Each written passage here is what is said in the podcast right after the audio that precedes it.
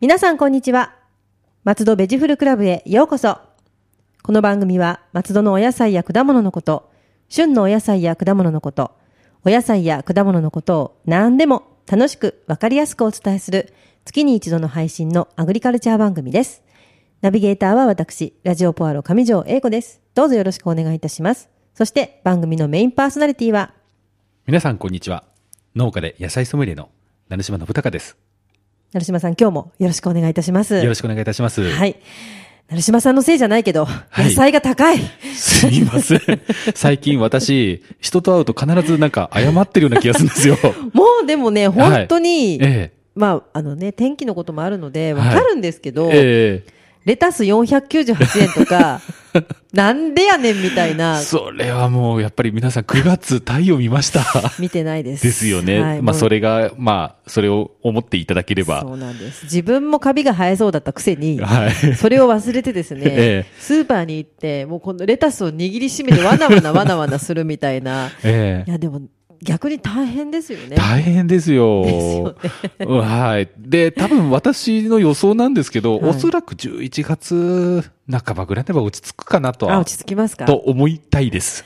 ですよね。はいだから、もうそろそろお鍋の季節なんて、ええ思いながら、はい。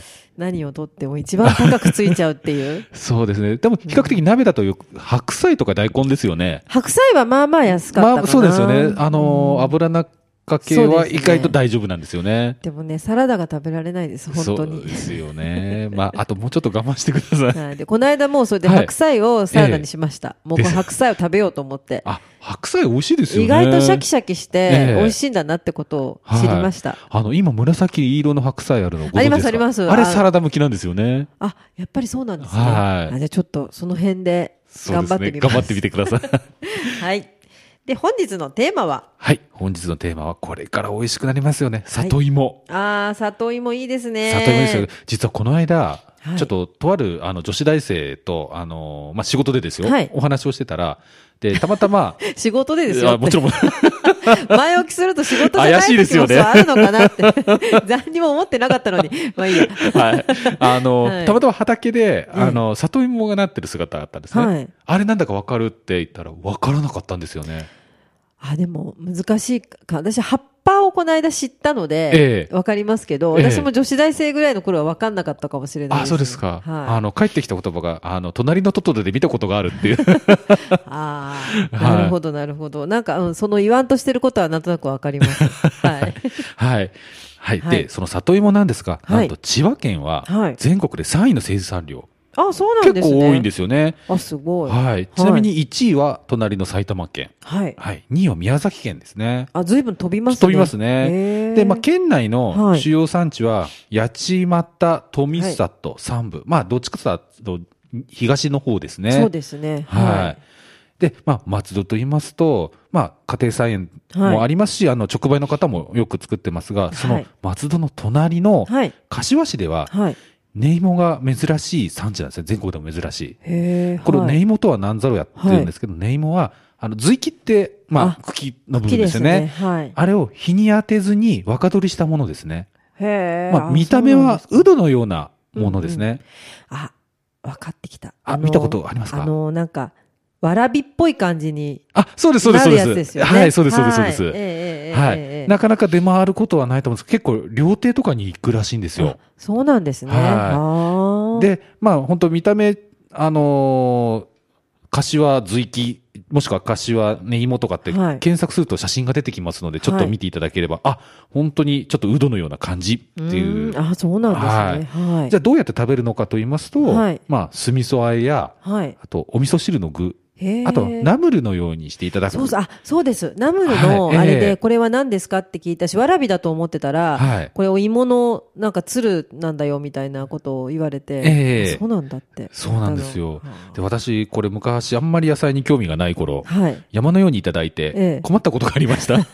確かに、でも知らないとわかんない ですよね。そうなんですよ。で、一応聞いたらお味噌汁に入れりゃいいんだよっていううん言われたんですけど、こんなにお味噌汁飲まないなんて、そんなにもらったんですね。そんなにもらいました。へえはい。いや、実はも、最初にもらった人の下請け、下、孫請け下請孫請けけ。はいはい。で、山ほどもらっちゃったんです。あなるほどなはるい。ほど私も誰かにあげました。やそうやって回ってったわけですね。回ってはいなるほど。っぱり、まあ、美味しいんですけど、ちょっと、はいうん、扱いにそうで悩すんでしね。まう。はい。本当知らないとどうしようかっていう感じですよってなね。りはい。はい。でも美味しいですよね。美味しいんですよね。うんはい。はい。まあ、ちょっとあのね、今から随記に話を戻しまして、はい随記もよく食べますよはね。い私も好きなんですけど、はいこれ日持ちしないのですぐ調理するか、はいあと干して乾燥させたものが売ってたりしますよね。はい、そうですうね。んそれは、はいで、あの、保存して、で、戻して食べたりとかしますよね。はい。で、一般的な食べ方はアク抜きして、アクお抜きしたしてきはいや、えー、ごまあえですね。ああ、いいですね。いいで美味しいですよはいね。あれ、大人になるとなんでか好きになるんですよね。不思議ですよね。不思議ですよね。あんなの、あの、子供の頃何の興味もないのに、 ええ大人になるとなんか美味しいなっていう、ね。そうなんですよねわかります。は大い人になっちゃったですね。大人になっちゃったんですね。本当に本当に。はいはい。で、まあ、松戸でも、あの、直売所等で、はい。 10月あたりから里芋が売られ始めますね。い。はい。特にこの千葉県では千葉丸という、千葉丸。千葉丸。はい。ひらがなで千葉で、丸はあの、え丸い丸ですへね。ーはい。という、あの、県、あの、と、なんつうんでしょう、特産の品種っていうんですかね。はいまあ、特徴としましては、大きくて、ホクホクした食感。そうなんですね。は。はいいはい、で、これは本当にスーパーなどではめったにお目にかかれないと思いますね。ああ、はいそうなんですで、か。私も。これ、あの、製薬書書いて買いました、種。え、そんなにはい。なんかじゃあ、ブランド的なそう感でじす。なあんですね。の、千葉県の。の特産にしようっていう。へはえい。まだ私収穫してないんで、そのうち出回ります。はい。あーちょっと楽しみですね。はいはい。はい。そうしまして、ではまた今回もはい問題形式でちょっと里芋を、はいお願いいたします話していきたいと思います。はいでは問題1。はい。一般的な里芋を選ぶ際、大きなものと小さなもの、どちらを選ぶ選ぶと失敗が少ないか。どっちだろどっちでしょう。なんか、ちゃんと細だったって意味で、大きなものの方がいいような気がします。うですよね、うん結構私も、あの、野菜ソムリエになる前は大きいものを買ってました。はい。というこの振りから言うと、違うんですね小さいものなんですね。へーはいそうなんですね確かに大きいもの剥くの楽なんですよね。そうなんですよ。里芋は。はい里芋は剥くのが、はい。でも大きいものは。は、まあ美味しいものも多いんですけど、はい中には筋っぽいものがあるかも。あっ確かたに。りするんですよ。あーで、そうす味も染みにくいですしうん、ああ、そっか。で、小さい方が比較的柔らかいんですよ。言われてみればそうですね。そうなんですよ。確かに確かにはい。はい剥くのはめんどくさいんですけど、なるべくなら小小さいもの。なはるほいど。。あの、まあ、解析料理、ええ食べたこと、皆さんあると思うんですけど、あの、里芋出ますよね出。ますねみ。んな小さいですよね。本当だ。こんな、こんなって言ったと、人差し指と親指で丸を作ったぐらいの感じの。そうですよ。ね。卓球玉よりちょっとちっちゃいぐぐららいいぐの。らいです、ね。は見れい。ばそうですね。はい。はい。まあ、あの、選ぶさ、大きさの他にまた、他にチェックする点がありまして、はい。あの、縞模様ありますよね。島ありますね。はい。縞模様、あの、島と島の間隔っていうんですか、幅っていうんですかね。はい。あれが均等なもの。うーんあれが均等であれば、成長が順調に育ったっていう証ですね。あやっぱりそれはいつものはポいイントですね。いつものはいいつものポイントですあねなるほどはい。あと、最近スーパーで、ええ。洗ってあるものがあ売っりてまたすねりしなしはいますよね。なるべくなら泥付きのものをおすすめしますね。あ、でもなんかそれはわかります。はいうん。乾燥したり、そうなんですよ。味がなんかそこから変わっていきそうですもんね。なんか剥いちゃうと。そうなんですよ。やっぱり乾燥から守られるので、はい、泥付きのものをおすすめします。はい。と言いながら私直売所で洗ってるのを出してるんです。 でもなんかね、あの、泥付きはね、大変な感じがしちゃうんですよね。はい。なぜだかけどうん洗ってある方が売れるんです。そうですね。はい。私も買っちゃうかもしれないですね。そうあ。お客様にちょっとそのことでお話をしたことがありまして、はいえ、なんで泥付きの方がいいのに洗ったるのを買うのって聞いたら、すぐ調理に使うからいいでしょって。あ、確かにって。まあ確かに、すぐ調理に使うんですもんね。 はいそうですね。はい取っとくことを考えると、やっぱり泥泥が。付きの方がおすすめですはいでね。すねはいそう。さっきあの、皮を剥くって話が出たので、ここはいで第2問として、はい皮の剥き方の、えーはい問題を出したいと思います。えー皮を剥く時の裏技として、はい。お酢を使う。あ、それ知ってる。あ知ってますか使います。はい正解ですはいかゆくないんです。そうなんですよね。そうなんですよね。はい。はい。あの、つるつるぬるぬるの、それこそあの、若かりし頃ですね、はい初めて里芋で何かをしようってしたときに、ええまあなんだろうこの芋は と。つるつるだし、ぬるぬるだし、手はかゆいし、もうとかって思いながらやってて、ええで、何かテレビで見たんですね。はいお酢でっていうのを。そしたらなんかつるっとむけるし、はい。うん、大丈夫みたいな。そうなんですよね。うんかゆみの元はシュウ酸カルシウム。あ、そうなんですね。はい。なので、、お酢、まあ、酢とか熱とか乾燥に弱いんですね。はい。なので、水で薄めたお酢を手につけて皮を剥くはといはい痒くなりづらいと。そうなんですよね。はいはい。ただ私、実は痒くならない人なんです。え、いるんですかそんな人。あの、稀にいるんですよ。すごーい。それなので結構、皮むき係ですねあ、。それは、一家に一一台。回に一台。 必要ですね。はいいや私、あの、実は山芋のアレルギーなので、ええ多分芋系弱いんですよ。あで、それでなんか、か何でもかんでも痒くなりがちな人なので、ええ一度そのさ里芋を剥いた手で、うはいっかり鼻をちょっといじってしまったら、あはい鼻がすっごい痒くて真っ赤になったっていうことがありました。あーちょっと気をつけてます。あの、うちの妻も、はいあの、やっぱちょっとアレルギーをあって、芋の、はい痒くなっちゃうタイプなんですね。で、やる、やめばいいのに目が痒くなっちゃって、目をそうなん痒いですちゃよっ。たんですよ。粘膜につくとね、大 大変変ななここととになになるっんちゃうんで、ですよねそう気をつけた方がいいです。はいはい。まあ、あの、皮を剥く、はい裏技としましては、はい。まず、えーアルミホイルをぐちゃぐちゃにして、はい。で、そのぐちゃぐちゃにした突起が出ますよね、突起出ます出ますはいうんそれを利用して、アルミを、なんなんでしょう、つあの、アルミで里芋を包むようにして、ぐはわいーっぐわっ今ジェスチャーやってるんですけど、はいぐわーっとするん ですねぐわーっとわかりますはいわかりますはいそうすると皮が剥きやすい。あ、そうなんですか、はい。あ、いいこと聞いた。はい。おー。ちょっとやってみよう、それは。はい。あとですね、もう一つの方法としては、3分ほど茹でて、はい。あの、冷ましてから剥く。へえ。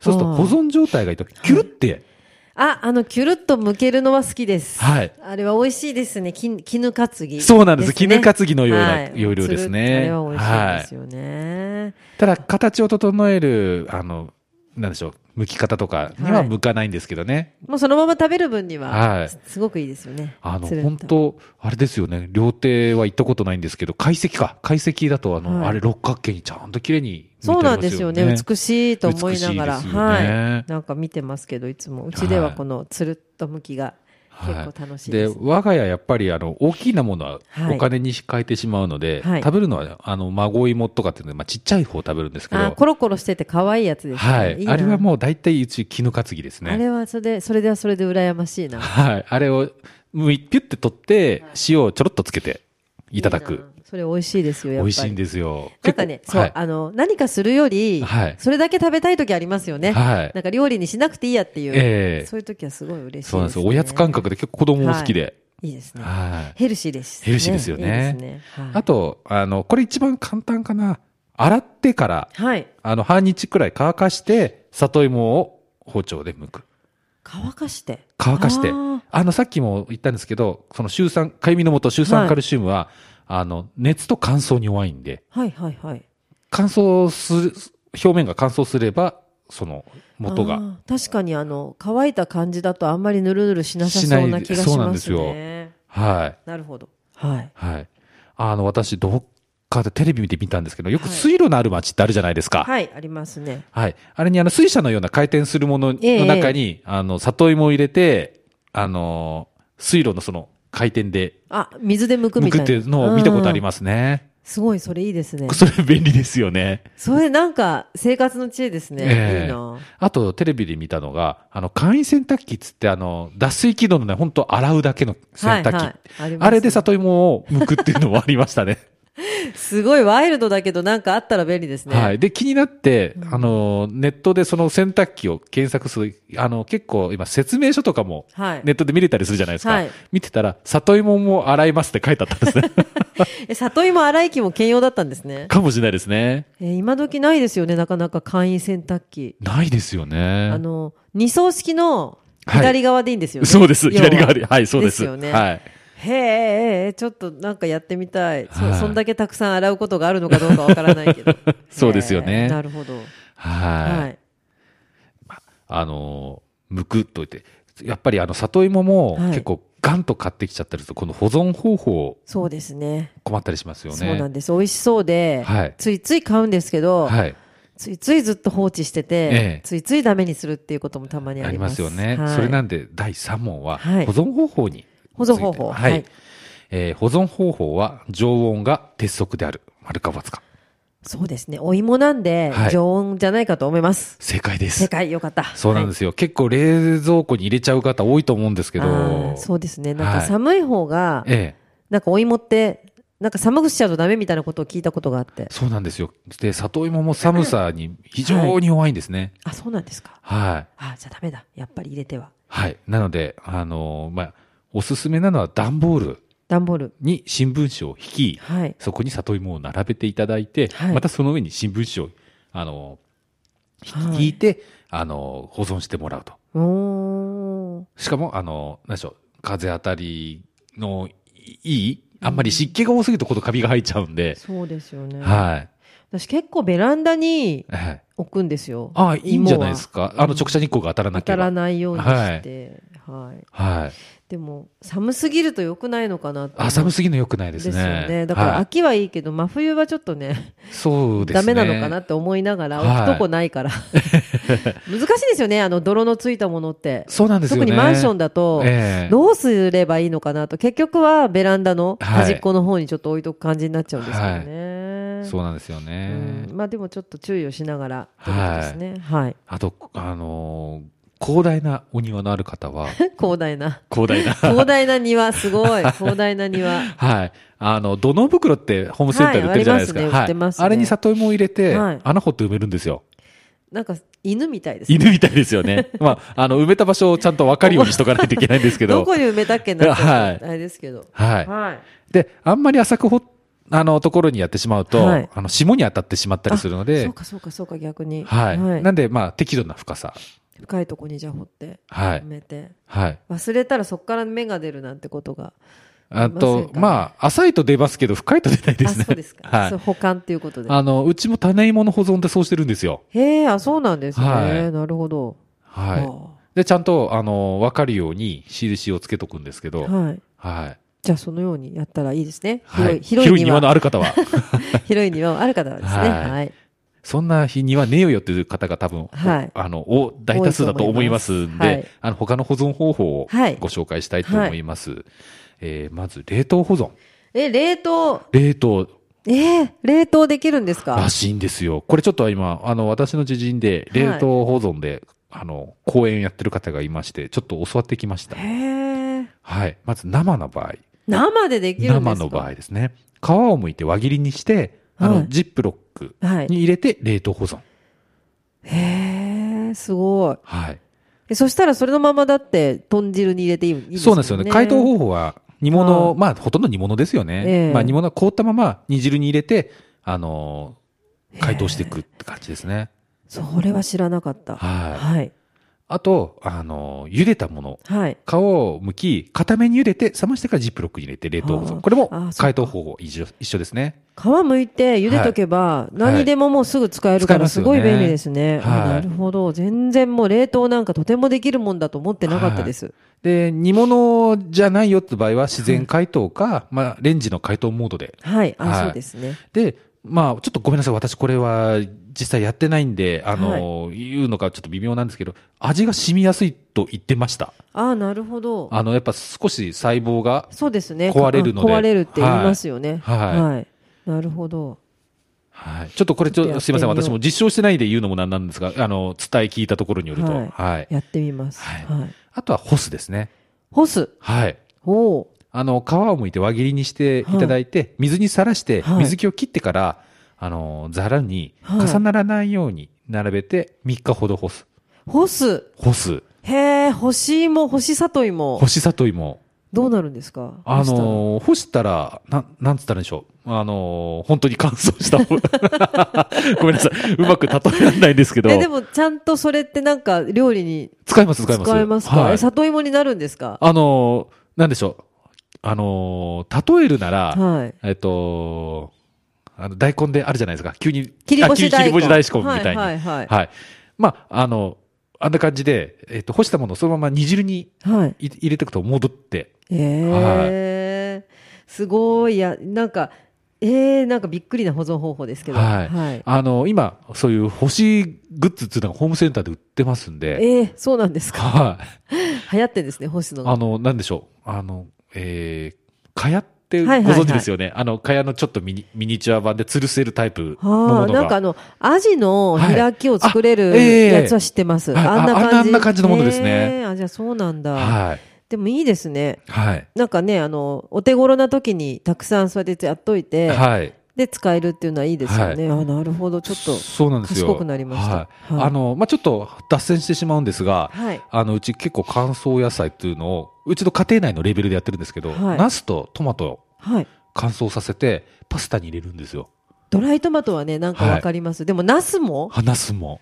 で、これは、へーえーパスタと、あはいと、あれにありましたね。えっ、と、トマトソースのなんか、でも使えるんですね。はい。へえ。美味しいんでですよ。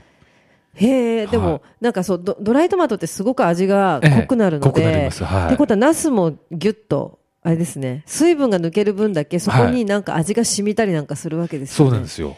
それなんちょでっ。とすごいいいこと聞いた。はい。ちょっと干し野菜、やってみましやょう。ってみてください。はい。はい。はいじゃあ、あの、里芋、結は構いいろいろと、あのー、なんでしょう、豆知識がありますので、はいこれちょっおと願いします連発して話していきたいとは思いいぜます。ひぜひ。聞はい。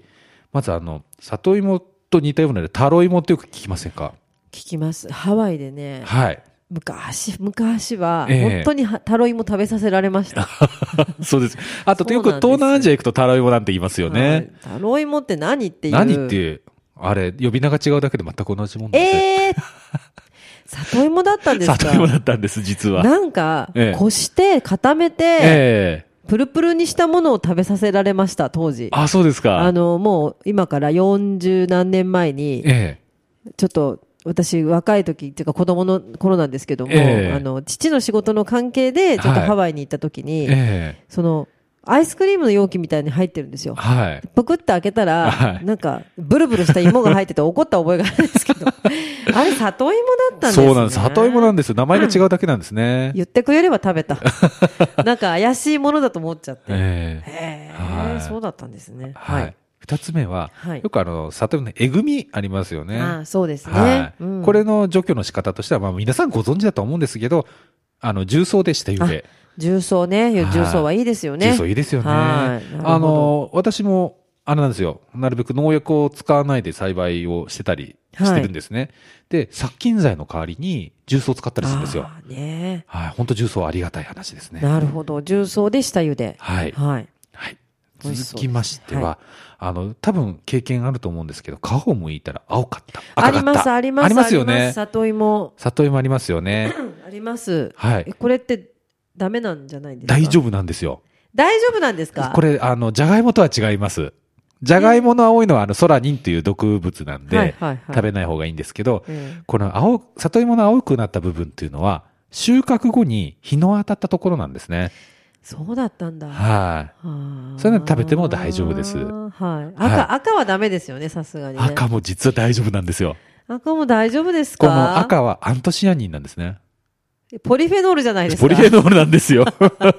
そんなの。はい。えーうちは、うちの実家でよく母が剥いて、ええまた、またダメだったわよ、この里芋とか言って、ええよくポイポイしてたのが、ええ赤いやつでしたけど。そうですよね。捨ててたです。 あれ、寒さに当たったりすると出たりするんですよね。えーただ、あの、、お母様がはい捨てるっていうのをちょっとわかるような気がするんですよ。そうなんですか。あの、赤いとこあれ、ガリガリする場合があるんですよ。はあ美味しくないあーそうなんです場か合があるので、捨てられる方が多いんですね。なんか剥いて、剥かないと里芋ってダメだかわかんないからもう困っちゃうわよねそうとですかよ言って言いながらえ捨えててたんですよね。はい。だからまあ、ガリガリするぐらいだったら捨てちまえって感じだったかもしれないですよね。いや、でもちょっとね、ええ毒、毒だと思ってましたね。あーおそらく。私もずっと思ってました。ええはいうん。だから、外れに当たっちゃったとか思ってええたんですけそうど。なんですよ。あれ、寒さに当たったから出てしまったと。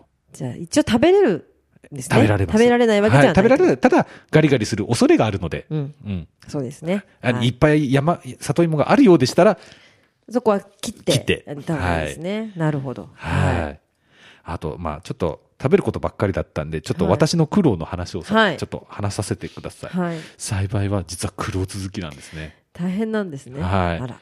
まず、4月に種芋を植え付けます。はい。で、収穫するの10月ですよね。半年。半年間なんですよ。長いですね。長いんですあよ。らら。はい。はい。で、夏場、はい。結構草生えんですよね。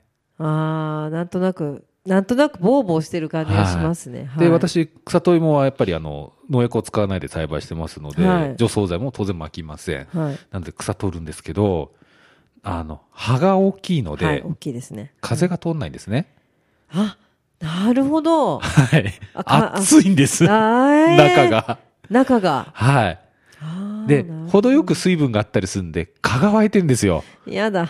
かいんですよ。 大変じゃないですか。里芋では痒くないのに。里芋かゆくない。借り刺されるみたいな。そうなんですよ。ええはい。そうか。じゃあ日中やめりゃいいじゃん。あ、そうだよね、と思って、はい。朝方やるじゃないですか。ええええ朝露がべったりついてるんですよ。そこではそういう、また嫌なことがあるわけですそね。れで、カッパ着ると暑いんですよね。夏ですからね。夏ですからね。あの、大変ですね、じゃあ。そうなの、意外と大変なんですよ。わで、結構あれ、掘るのもし力いるんですね。ああー、そうなんですか。はい。だから産地だと、あの、パワーシャベル。え、あの、お芋って、ええ。引っ張ると抜けるとかそういうんじゃないんですか抜けないんえですよ。抜けないんだ。そう、この間、すいません、ちょっと横道それてしまうんですけど、大河ドラマ、真田丸はいえで、えええあ、の、真田幸幸村役の、はいえー酒井さんはがい、。里芋を抜いてたんですね。ええええもう、多分農家の人だったら笑ってましたね、腹を抱えて。みんなもクレーム入れるどころか笑ってるみたいな感はい。あんな簡単抜けねえよってじ。。そうなんですね。はい私なんかお芋って、とにかええく上を抜け、上を持てば抜けるっていうイメージ。いやいやいやいやいや、違うんだ。違うんですよ。あー大変。私もスコップで掘ってますけど。そうなんですね。ははあ。い。そうなんで、ほん大変だ大変、硬い土目のとこだと、本当パワーシャベルで。へ掘ってえ、そんななんですね。そうなんですよ。結構大変なんですよへえね。で、寒さに当てちゃいけないと結構気を使う。割と手のかかる子だったりするそうなんですよね。。そう、手がかかる子って可愛いんですよね。。可愛いですすよね。はでも可愛い、でも大変い。みたでいな、ね。。も大変ですね。そうなんですすよね。で、その、あの、せっかく松戸なので、はい松戸での話をちょっとしたいんですけど、はい。あの、松戸では、はい。里芋は、あの、5月に作付けしちゃいけないって、え、なんでですかあの、言い伝えで5月に、あの、里芋を作付けすると、そのうちに不幸が起きるって言わえー、れる。なんですかその怖い伝え。 すごいですよね。やだ。 私、実は、はそれ知らなくて、いつも5月にやったんですね。どうですか不幸 は。えー不幸、多分なってます大ね丈。夫。いや、大丈夫なんじゃないですかね、そしたら。いやいやえ、なんででしょうね、これ言わあれは。のー私これあくまでも推測なんですけど、はい5月って田植え始まるじゃないですか。はいはい。田植えの前には終わらしとけっていうことだと思うんですよね。あ、なんかもうその先人のこの、なんか そうですよね。教訓みたいな。はい。脅かしときゃみんな守るじゃないですか。そうですよね、ええそんなもんですよね。そんなもんですよえねー。多分、おそらくそうではないかなって、あー私の推測ですけど。じゃあ忙しくなる前には終えといて、く。はい。っていうことなんですね。そうだと思いますね。きっとね。いや、でも不幸って嫌ですね。嫌ですよね嫌。ですね、ちょっと。あの、他にもちょっとこれ農家から離れてしまうんですけど、あの、よく松戸の農家で言われてることが、は庭に池を作るなって言うんですよい。ね。池、はい。はい。なんででしょうね。あの、池っていうのはもう贅沢の象徴なんで、はあ確かに恋が泳いでこれが上です。もうその、。の家の絶頂期のっていうこととなんで、あとは落ちぶれていくだけだから、池は作るなって。ダメなんですね。ダメなんですねじゃああーでも池はそうですね。はいはい枯れてたりしたら嫌ですしね。嫌ですね。あとやっぱ蚊とか湧いたり、湧きますね。あの、衛生的に不衛生だからそういうことを言ってるのかもしれませんよあーね。でも、なんかわかりますね。はいはい。なるほど。はいいろんな、いろんな言い伝えがあって。いろんな、は面い。白いですね。またそういう言い伝えもいろいろ教えてください。あ はいわかりました面白いので。は。はいいはい。里芋ね、皆さん、ね、そんなことを思いながら食べていただけたらと思いますけれども。はい。はい。続いては、えっ、と、成島さんが主に作られているアジサイネギの情報をお願いいたします。はい。アジサイネギ、実はあ新たな動きがありま動しきてが。、はい。はい。えー10月、今月ですね、10は月い22、23で、あの、阿鼻子市にあるはい河村学園女子大学はい。の学園祭にて、アジサイネギの新しい加工品がお披露目になります。お新しい加工品。はいお、すごい。なんだろう、なんだろう。えっとなんだ、ろう、なまんだあ、ろう。ドレッシングまでは言えます。え、ドレッシング嬉しいです。ドレッシングです。わあ、すごい。で、今回は学生さんはがい中身とあとラベルええ。を作ってくれました。あ、かわいい。かかわわいいいいんんででしすょよう、きっと。はい女子大生の女子作大る生でもすの。からいやー、ちょっと楽しみですね。ええいやあのね、実はあの、醤油だれを食べながら、ええあれを私は勝手にそのええ野菜にかけてて、ええドレッシングにならないものかなとか思ってはいたんです。はいなるほど、嬉しい。はい。ちょっと楽しみで、あの、です学校の方でもプレスリリースをするそうなので、はい多分、あの、後日、どっかの新聞が出してくれるかもしれません。そうですね。じゃあ、はい買う、買うこともできるように、普通にし、流通されたりとかも。可能性もありますね。じゃあちょっと学園祭に行かないとですね、これ。そうで すね。学園祭ではまずまず間違いなく買い物と思います。はい。ちょっと楽しみにしていきたいと思います。ね、皆さんぜひ、加工品、楽しみにしてくだおさい。願いいたします。松戸ベジフルクラブでは皆様のお便りをお待ちしております。松戸のお野菜のこと、お野菜のいろいろな疑問、美味しいフルーツの見分け方など、聞いてみたいこと、何でもお便りメールでおとお寄せください。農家で野菜ソムリエの成島さんが何でもお答えします。農家で野菜ソムリエの成島が、野菜、果物のこと、何でもお答えいたします。お便り宛先は、郵便番号271-0092、松戸市松戸1306鈴木ビル3階、FM 松戸松戸ベジフルクラブ係。メールアドレスは、野菜アットマーク、FM 松戸 .com です。ポッドキャストや iTunes でお聞きの皆さん、インターネットでラジオポアロで検索していただければ、一番上にラジオポアロ公式ページが出ます。番組では伝えきれなかった、ここ、漏れ話なども掲載していますので、ぜひ一度見に来てくださいね。ラジオポアロの Facebook ページもあります。どうぞ皆さん、いいね、押してくださいね。成島さん、来月のテーマは、来月のテーマは、やっぱ千葉と言ったら落花生。おー、落花生。落花生をちょっはといお話ししたいと思います。はい、楽しみです。松戸ベジフルクラブでした。また次回もお楽しみに。ラジオポアロ。